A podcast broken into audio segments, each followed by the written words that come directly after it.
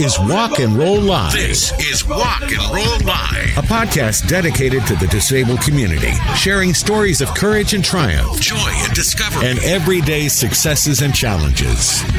Now, here are your hosts, Doug Vincent and Eric Aguiar. Hello and welcome to a Tuesday. That means another episode of Walk and Roll Live. I'm Doug Vincent, and he's my buddy Eric Aguiar. What's up, dog? Hey, how you doing, folks? I'm Eric Aguiar, coming to you live from the sunny side of Fontana, California. Welcome to another Taco Tuesday. Another Taco Tuesday. Actually, I'm going to Taco Tuesday tonight, going uh, over to the American Legion Hall. And once a month, the Old Farts Racing Team, which is a car club, uh, have their Taco Tuesday and their meeting over there. So uh, we'll be doing that tonight to celebrate Taco Tuesday. So, uh, did you have a good week? Yeah, my fiance, her grandma, and all of her siblings, we went to this restaurant in Los Alamitos. It was a nice restaurant. It had a koi fish pond. It had a boutique shop right next to it, plus a couple other shops. And I had me some Louisiana seafood gumbo. Oh, nice. The only thing that was missing was some hot sauce. Very nice. Had you ever had gumbo before? I have not this particular gumbo. I Yeah. had gumbo a couple of months back from the Snoop Dogg uh, cookbook that my father-in-law made. It was gold, but the seafood gumbo was something else. Very nice. Very nice. Well, a pretty low key week for me. I was still kind of uh, recuperating from COVID. Uh, took a test last Wednesday after our show, was still positive, but uh, you know, really was starting to feel much better already. And then uh, took a test finally yesterday, and finally got a a negative test. So uh, I'm back in the game, coach. So here we are. Here we are on Taco Tuesday, going to do our uh, next episode. Now, want to let you know we're not going to have a guest today. So what we've decided to do, because we're about three months into our uh, our relaunch of Walk and Roll Live, we've had a, a, a number of of great guests, and what we're going to do today is uh, just kind of highlight some of the past guests, give you an idea of uh, what the show is all about. And our goal is to have a platform for people with disabilities to share their stories. So we're going to highlight some of those stories. If you've heard them before, great. If you haven't, uh, you can go back and if you hear something that you like, you can check the full episode. So first up, we're going to revisit our visit uh, with our co-host Eric. Aguiar Professional Training offers comprehensive organizational development and organizational effectiveness services for corporations, nonprofits, educational institutions, and individuals. What they do is improve work environments in key areas such as performance management gaps, group interactions, morale and trust building, and team dynamics, to name just a few. Using a strength based approach in conjunction with individual or group coaching, all of the strategies have produced significant results. APT also assists with managing change, improving work processes, training, and management of human capital. Learn more at aguiarprofessionaltraining.com. A G U I A R professionaltraining.com.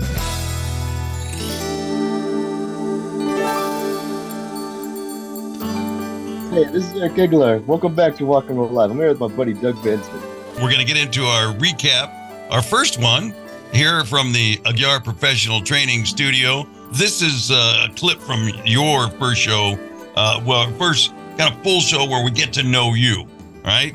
So uh, sit back and enjoy as we get to know Eric Aguiar again. This all began uh, back in the late 80s in uh, 1988 during the uh, golden age of Super Nintendo and Game Boys. I was born prematurely. The doctors took me off the ventilator machine too early because they thought my lungs were mature enough. But unfortunately, they weren't, which uh, gave birth to um, the origin of my own disability. I um, have the um, mild stage of cerebral palsy known as hemiplegia that affects only the right side of the body. And based on the research I found, it affects a lot of your muscle coordination. It goes hand in hand with um, epilepsy, which causes seizures and could affect one's learning disability or speech.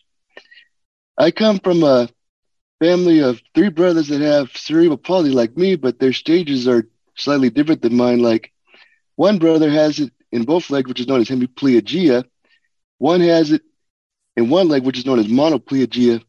So that's a similarity in our story, see, that I, I didn't know. You know, you you have some siblings there, and, and I didn't really.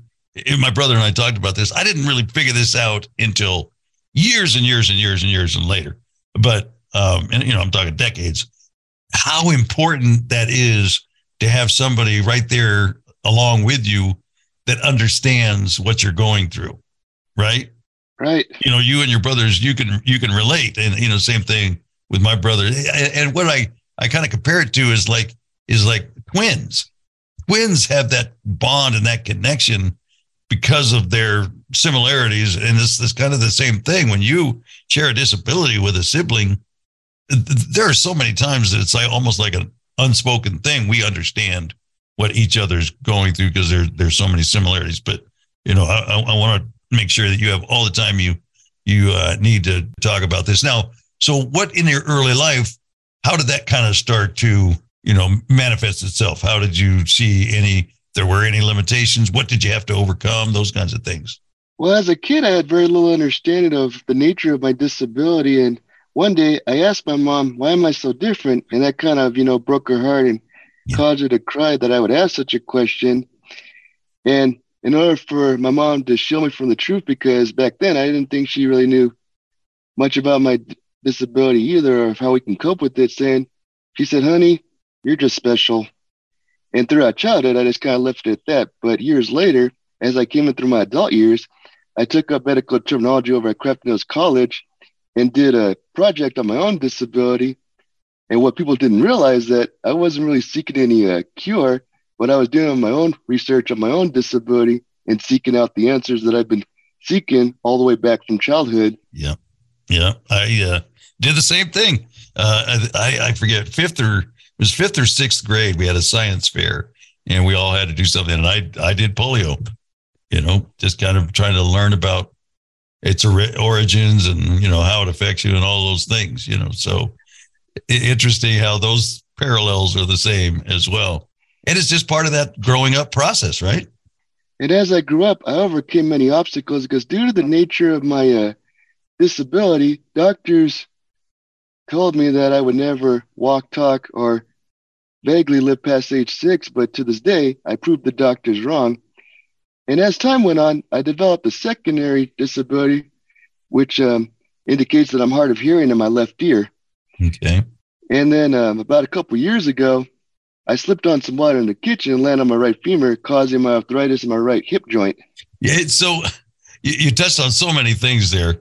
You know, I, I, again, um, I, you know, I don't want to try to. I'm not trying to one up you, but um, and it's just not. It's not even up. It's it's parallels. You know, same thing. You know, doctors told me and my brothers that you know we would never because we used to have two full braces.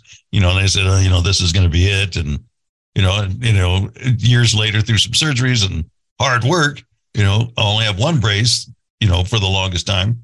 And uh, yeah, so I, I uh, I've learned that over the course of my life that uh, I, I now I know why they call it practicing when they talk about doctors, their practice, because they it seems like in so many ways. No offense, doctors, but as much as we know, it's there's so much they don't know. There's so many times that you you hear where the doctors you know make these these prognoses and they and I've seen more times than not where people overcome them not going to walk. Yes, we are. You know, and we do.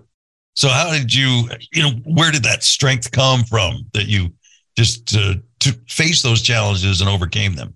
Over the years, um, not only dumb, underestimated, but they were close uh, friends and family members and strangers that I came across my lifetime.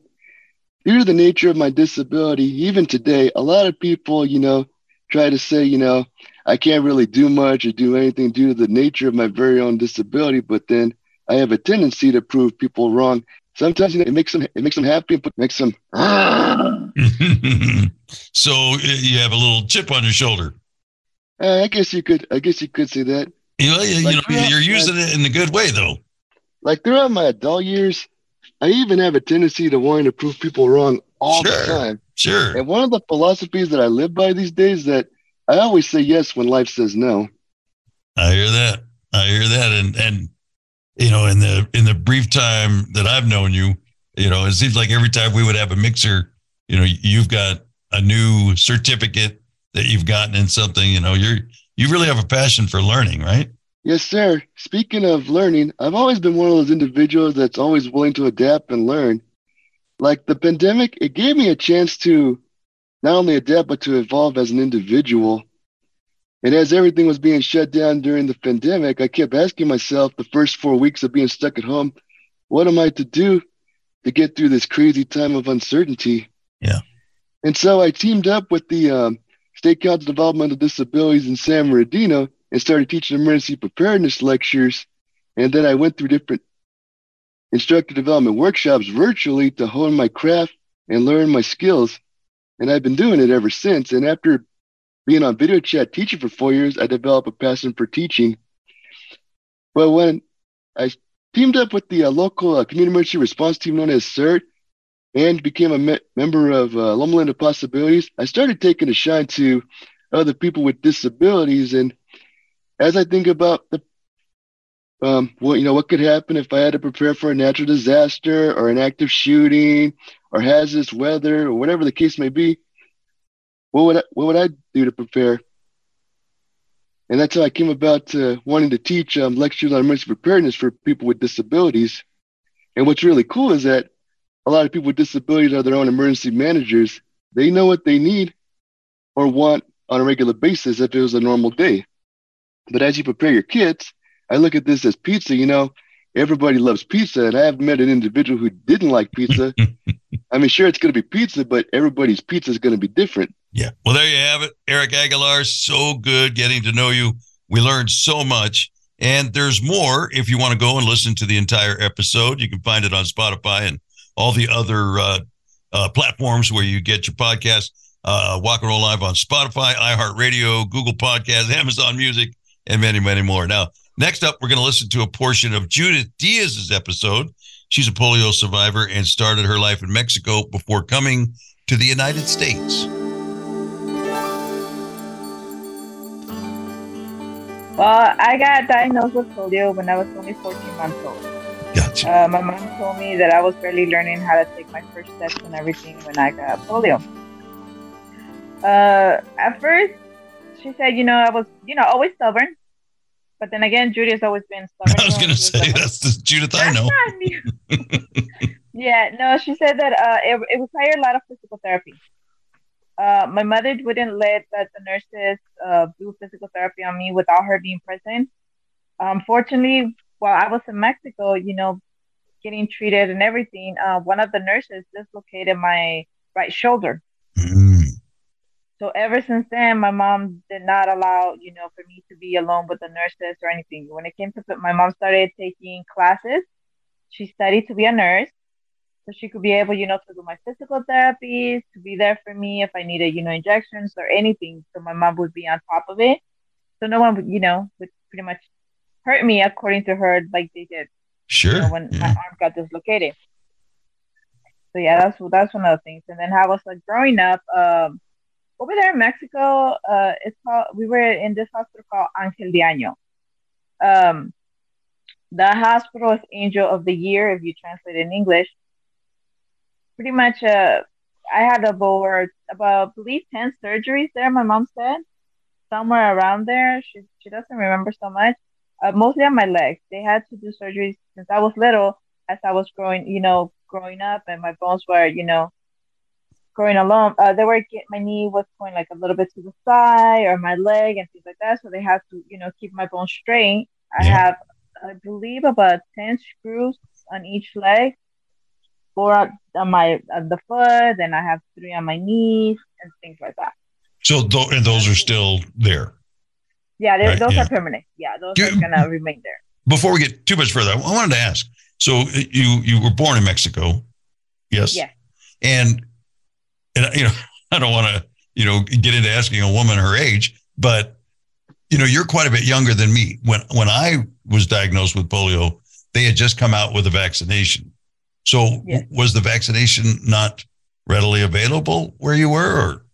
It was available, but in 78, when I got polio, uh, it was the virus was stronger than that vaccine Mm. at that time. From what my the stories my mom was telling me about that, a lot of the kids that you know got polio too, they ended up in the iron lung. hmm Yeah. I was fortunate enough in a way that they said not only did I get polio, but I also got Guillain-Barré at the same time. Ah. At first, I didn't understand what Guillain-Barré was. So obviously, you know, when I got older, I started doing research. Yeah. What is this? You know, and that's how I learned what Guillain-Barré was, which is it mimics a lot of the things of the polio, but it's temporary. A lot of people could be fine within two weeks, they're fine, mm-hmm. or you know, within three months and so on. So it's not like polio where it's permanent that affects, you know, your bones and things like that. Uh, polio affected me both of my legs and my right arm too. Yeah. Yeah. So that's one of the things that uh, it was difficult when it came to do the physical therapy and everything. So then, uh, as you grew up, how, how how did they handle that? Did, did you go to school? 'Cause I know we were in a special school. Me and my brother until uh, fifth grade is about where we were mainstreamed, as they call it. You know, to go into the public school system. Yeah. Well, most of my childhood was in hospitals. hmm I grew up in hospitals pretty much. Okay. Uh, from Shriner, I mean, from being, you know, in Mexico, uh, we moved here. I believe we started coming here in 1986 or 87, somewhere around there. Mm. Uh, and I started uh, attending Shriners Hospital for Children. At that time, Shriners was in LA. Before, you know, now the new location is in Anaheim, I believe. Yeah. So I would go back and forth. I, you know, I would come and then, you know, go back to Mexico. And in Mexico, I did attend regular school. They didn't have, you know, special school for people with disabilities or anything. I was in regular school, Yeah. but I've never stayed that long until we finally uh, moved down here. And I believe it was in 1990 when we stayed here permanently. That's when I started attending. But I went to regular school. I, I never went to a special school or anything. Uh, the schools actually had this called special ed classes. Yeah. It's just a regular school, but they had you know special ed, and but mostly it was everything from English, math, you know, regular. Yeah. No, That that was in Mexico, or once you got here. no. Once I got here, Yeah. Yeah. once I, I got here, I started. They first they put me in ESL classes because I didn't know the language.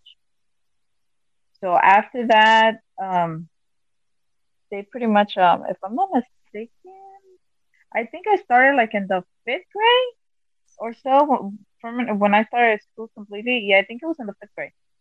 Because when we first got here, at the same time, I was back and forth, you know, in hospital and then out of the hospital and things like that. Gotcha. So were you in a class with all the other kids when you were in school? Or I was, was- in a class with all different, some will, some of them, you know, regular students.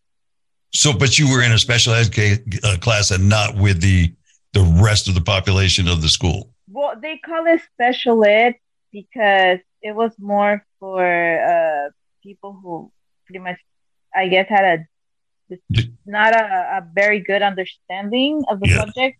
So they had a substitute teacher, so they had teachers out helpers. That's why they call it special ed. Gotcha. But Gotcha. that was only for like two, three classes. All my regular classes, but you know, with the regular students. Regular Gotcha. Okay. All right. I get it. I think Eric wanted to ask you some questions. Sure. I can understand where you're coming from, Judah, because I remember myself being in a special ed all the way to my uh, junior, senior year of high school, and they found out uh, that I was what they call too advanced for the uh, program, or so they say, and they decided to mainstream me throughout my senior year of high school. So technically, I graduated a year before my actual um, graduation during uh, high school Yeah. because due to the nature of my birthday, I wasn't supposed to turn 18 till after um, high school. If I if I when when I, when I did graduate, Oh, okay. were there any um, uh, struggles um, socially or any particular challenges regarding your disability? Because I know um, when it comes down to it, um, people have uh, different experiences and choices on how to adapt with their own uh, disability. Uh, I didn't have any problem until I reached high school. that's in high school. That's when I I learned what a bullying was, or why people look at you different. Um, I used to wear a shirt, mini skirts, you name it. I didn't care. But when I got to high school, that was a whole different experience that I was not, you know, expecting. I didn't think it was gonna be, you know, I thought it was gonna be like junior high. Yeah. But uh, unfortunately, no. Um, and the funny thing that I was being bullied by someone who was actually in a wheelchair. Wow. So that's the first like, wait, oh, I wasn't even being bullied by other students. So after that, when people started asking about my disability, it was easier for me to say, oh, I got run over than actually to say, oh, yeah, I got polio. No. Yeah. It was, I got run over until I believe before my senior year. Yeah, it, it was always I got run over. And even after high school, um, because I had I I wasn't sure if I was gonna graduate on time. So my mom signed me up for summer classes, winter classes, you name it, to make sure, you know, and I ended up graduating after I turned 21 because my birthday is on May 29 and my graduation wasn't until June. So I was already 21 when I graduated high school. Gotcha. Hello, uh, folks. You're listening to Walk and Roll Live. This week, we're taking a look back over the first three months and revisiting some of our guests who had the courage to share their stories, many times for the first time publicly, such as our friend Leslie, who was diagnosed with MS. But that was just part of her compelling story. Take a look, folks.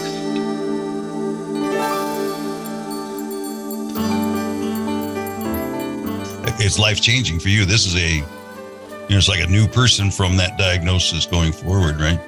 100% 100% so yes i mean i feel honored that you guys asked me to come on as a guest Yeah. um and it's i want i always want to do whatever i can if i'm experiencing something and even if i'm not to help others um in any way that I can. Um, but yes, the selfish part of me too is, yeah, this is definitely going to help me because I am very private and I do keep a lot of things, you know, close to my chest. And um, this is just, uh, it, it's, it's, it has, yeah, it's, it hasn't been an easy road just to go out there and just share my story and, you know, tell people about it because I'm still trying to figure it out and I'm still trying to process things. And that's another thing that I, you know, in, in doing this podcast and coming up with the idea for it was, uh, I, I, that's what I hope for. You know, that's going to be to me. That's a great day when we can,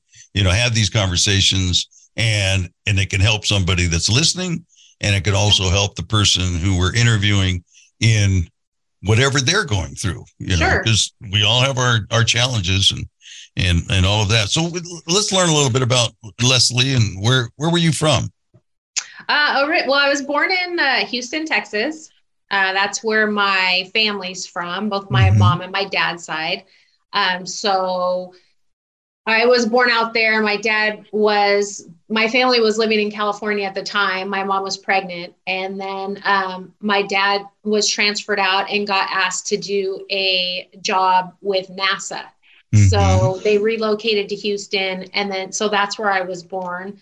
Um, but summers were spent back in uh, Dallas and Fort Worth area because that's Irving area. That's where my parents grew up, and that's where their family was. So, um, Okay.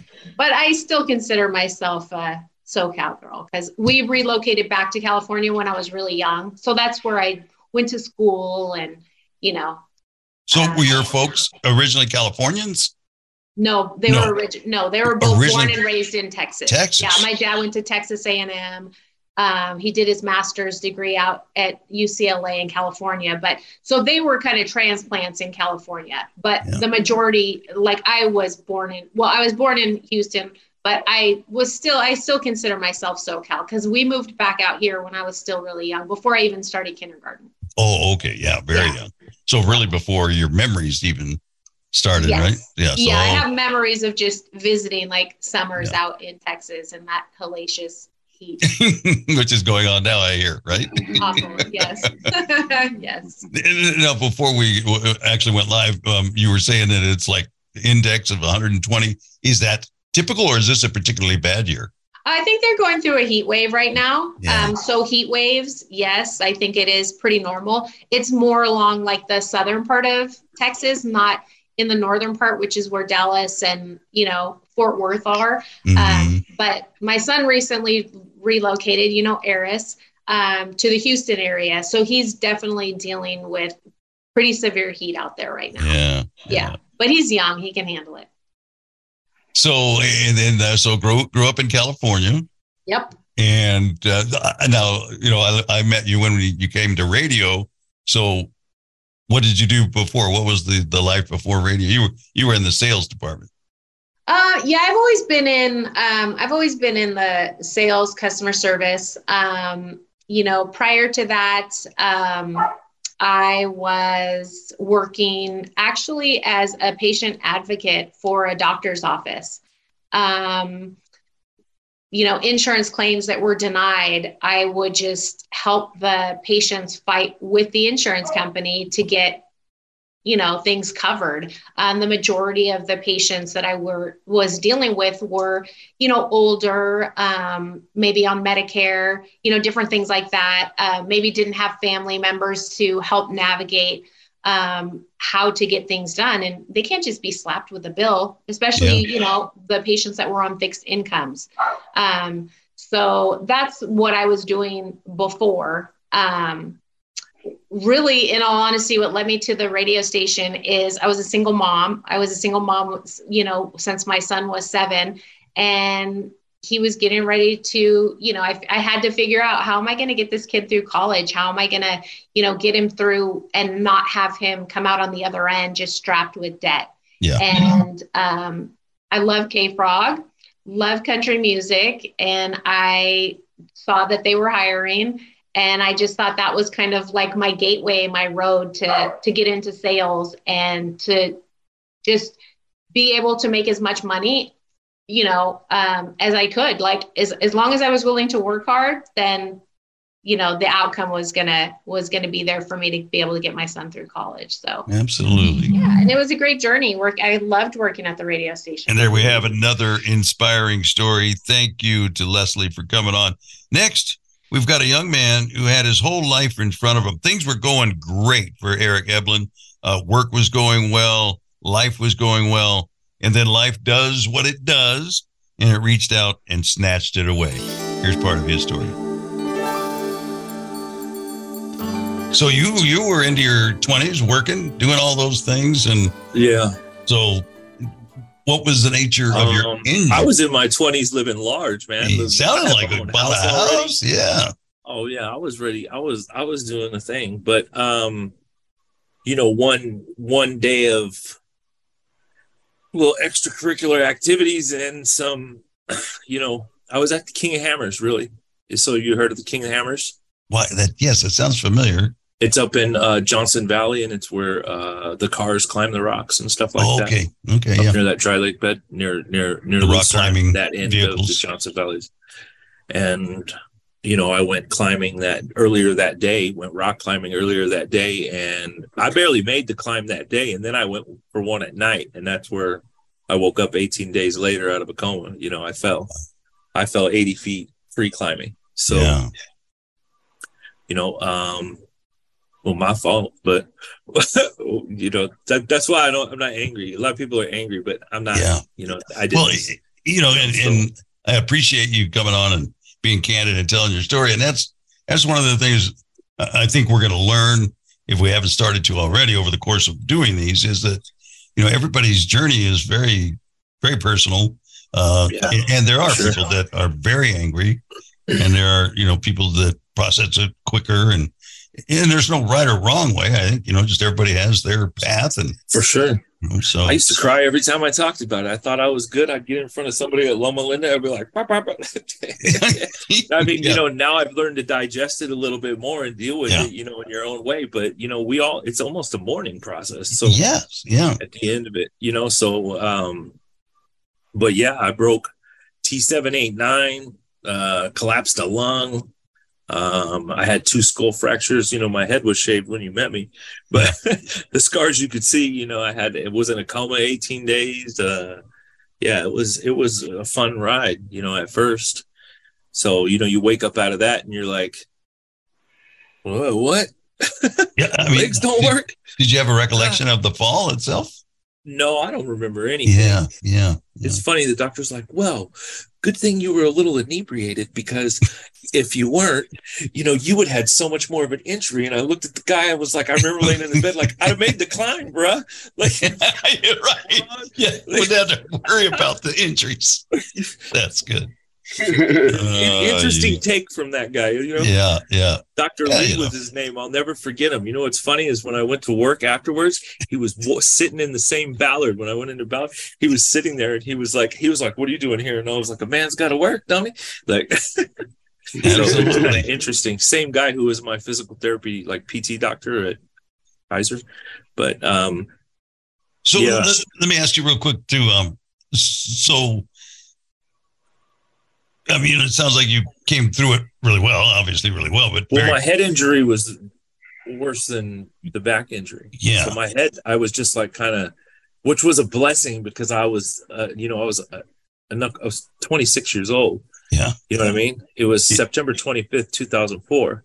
So, uh, was, excuse me, I was 26 years old and I was wild. You know, I rock climbed and I free climbed and I cliff dived and I Yeah. did, you know, I did those things that ad- adrenaline was my drug of choice. Yeah. So for me to, it's for me to be mild at the, in the hospital was a kind of a blessing, you know, but it was me not being me, you know, upset. Yes. You know, you have, you know, I lost my sense of smell from it. I've cracked the back, kind of messed up cranial nerve number one. The olfactory nerve controls that. But, um, you know, my memory's a little bit different. Studying through college was a little different, but, um, Yeah. you know, I was off. And then one day, like, you know, you get, you get home and you're like, I need to go home. Then you get home and you're like, I need to go back to the hospital. I'm not ready to be home you don't you realize that hey yo i don't have the money to make this house the way it's supposed to be yeah, so right. you yeah. have to learn how to adapt, which kind of helped me to where i'm at now because now i'll go anywhere what you know i have a handicap room cool i'll jump anywhere i'll do anything you know like you know Next on Walk and Roll Live is a young man, Dustin Dale, who had always been an athlete. He was on his way to college to be a wrestler, and one day, while practicing, something snapped. Now, was this in high school that you? No, 22. I was just out of just out of high school, getting ready to go back to school, Gotcha. finish up my finish up a degree, you know. But uh, I'm trying to get on the wrestling team. I was going to uh, say, and it was while years old. wrestling, yeah. Well, practicing for wrestling. Practicing, so yeah. like just practicing with one of my buddies, and I like slipped wrong, and it was like, oh god. And then, uh, oh, here's that story. And then I'm laying there on my back, and I felt like my legs were in the air, like if a dog was laying on his back, you know. Mhm. And uh, I looked down. I could still move my neck. I looked down, and I saw that my legs were flat. I'm like, "Oh, oh, got a problem, Batman. yeah. So this don't got in the ambulance. No, yeah, I got in the ambulance. But the crazy part about it, there was no pain. Hmm. My body went into shock right away. I didn't feel any pain. Hmm. I was laying there talking like, okay, get me up. Don't uh, when they coming, you know. It was like never, dude. It, the break, ne- it didn't hurt.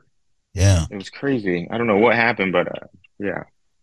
Yeah, mean, I sure don't- there's, uh, you know, uh, uh, uh, orthopedic doctors and stuff probably can explain all that.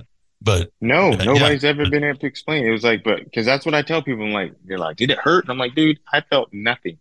It's crazy. so other people that have experienced the same thing didn't feel that Never. lack of pain that you've talked to.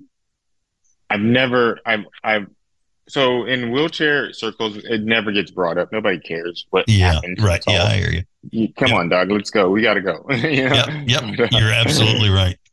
And uh, it's like no, because like I I told people that, but they're like, wow, that's crazy. But no, I've never met anybody else who didn't hurt, or they're you know.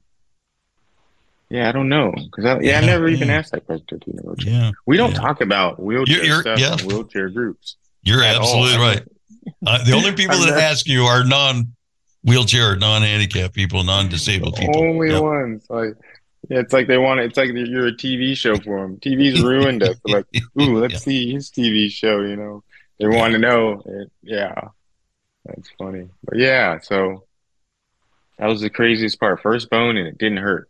So yeah, wheelchair life started out. Oh god, it was like it's the adjustment. You're like, whoa, Yeah. Because I'm a quad, really. So I mean, I got all these muscles or whatever, but I'm a quad. So I got one good hand and one crap hand, and it's a, my lefty is of course my good hand. You know, it's a right hand man's world. Jesus, everything's hard. I know. But Were you so were you Yeah. left-handed, right-handed before, or we don't know because of the scissors situation. You know, because I do every I write better with my left hand than I ever did with my right. yes, but, But- but previously you were right-handed. lefty. Yeah, So grow- that- my up, brother's a right. lefty. Who knows? I think I yeah I I, I got forced righty though. You know, Yeah, I'm a child yeah. of the '80s. I'm 45 years old, coming up on the first. I'm getting Wow. old, man. Jeez. yeah. So it was I know the 22 feeling, dude. though. We're doing So all right. this has yeah. been yeah, this has been half your life, right? Over half your life.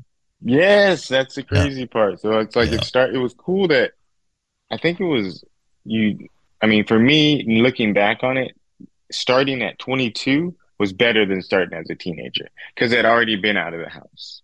Gotcha. Because I felt like, because I feel like now, when I see people in chairs, if they don't, if they weren't gone living alone, they're never gonna go. You know what I mean? Because it's Yeah, I too hard. It's already hard enough for an able-bodied person to do it. For a disabled person to do it, though, Yeah. crazy. Yeah. Well, there you go. A few of our recent guests to give you an idea of what we do. We give people with a disability a platform to share their stories. And our hope is that it will help others on their journey. Uh, we'll be back in a moment to wrap things up here on Walk and Roll Live. Don't touch that dial, folks. I learned patience from my adoptive dad. All he had to say was, Hey, you got this. Just breathe. Hey, we're pretty good. Yeah, Might have to start a band. I got it. Learn about adopting a teen from foster care. You can't imagine the reward. Visit adoptuskids.org to find out more. This message is brought to you by Adopt US Kids, the U.S. Department of Health and Human Services, and the Ad Council.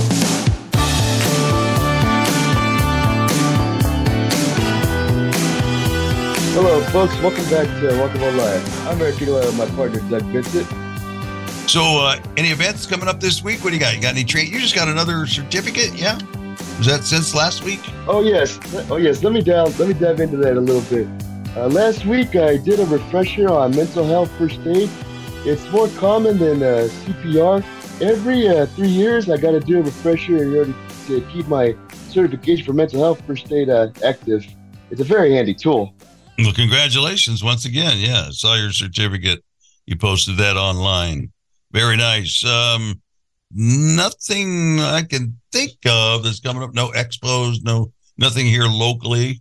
Uh, you know, as always, if you uh, in your area have something going on, an event from an organization that you are uh, involved with, have an event coming up, and you'd like us to put the word out, uh, would love to do for uh, do so. Just shoot us an email warlive w-a-r-l-i-v-e at walkandrolllive.com that's our email. And also you can find us on facebook at walkandrolllive.com or you can go to our website walkandrolllive.com and there's contact uh, information there where you can get a hold of us as well. Uh, so that pretty much does it. Uh, thank you for listening. Uh, you can find us all over the place. Uh, you obviously found us if you're listening to this. But tell your friends and neighbors, like, share, follow, do all those groovy things. Thank you to Aguiar Professional Training for sponsoring our studio. And I think that's it. Any uh, closing remarks there, Eric? There's something I've always been thinking about all the time. Yeah. Sometimes life could be like a tidal wave. You can't stop it, you can't control it, but sometimes you just got to sit back and enjoy the ride. That's the way the cookie crumbles. We'll see you later, folks. Walk and Roll Live is heard around the world at walkandrolllive.com, Podbean, and Spotify. Like us at facebook.com slash walk and roll live. You can email us at warlive at walkandrolllive.com with comments, observations, or whatever's on your mind. Whatever's on your mind. Have a topic you'd like to hear or a guest you think would be great for the show? Let us know. Look for new episodes every Tuesday afternoon. Thanks for listening.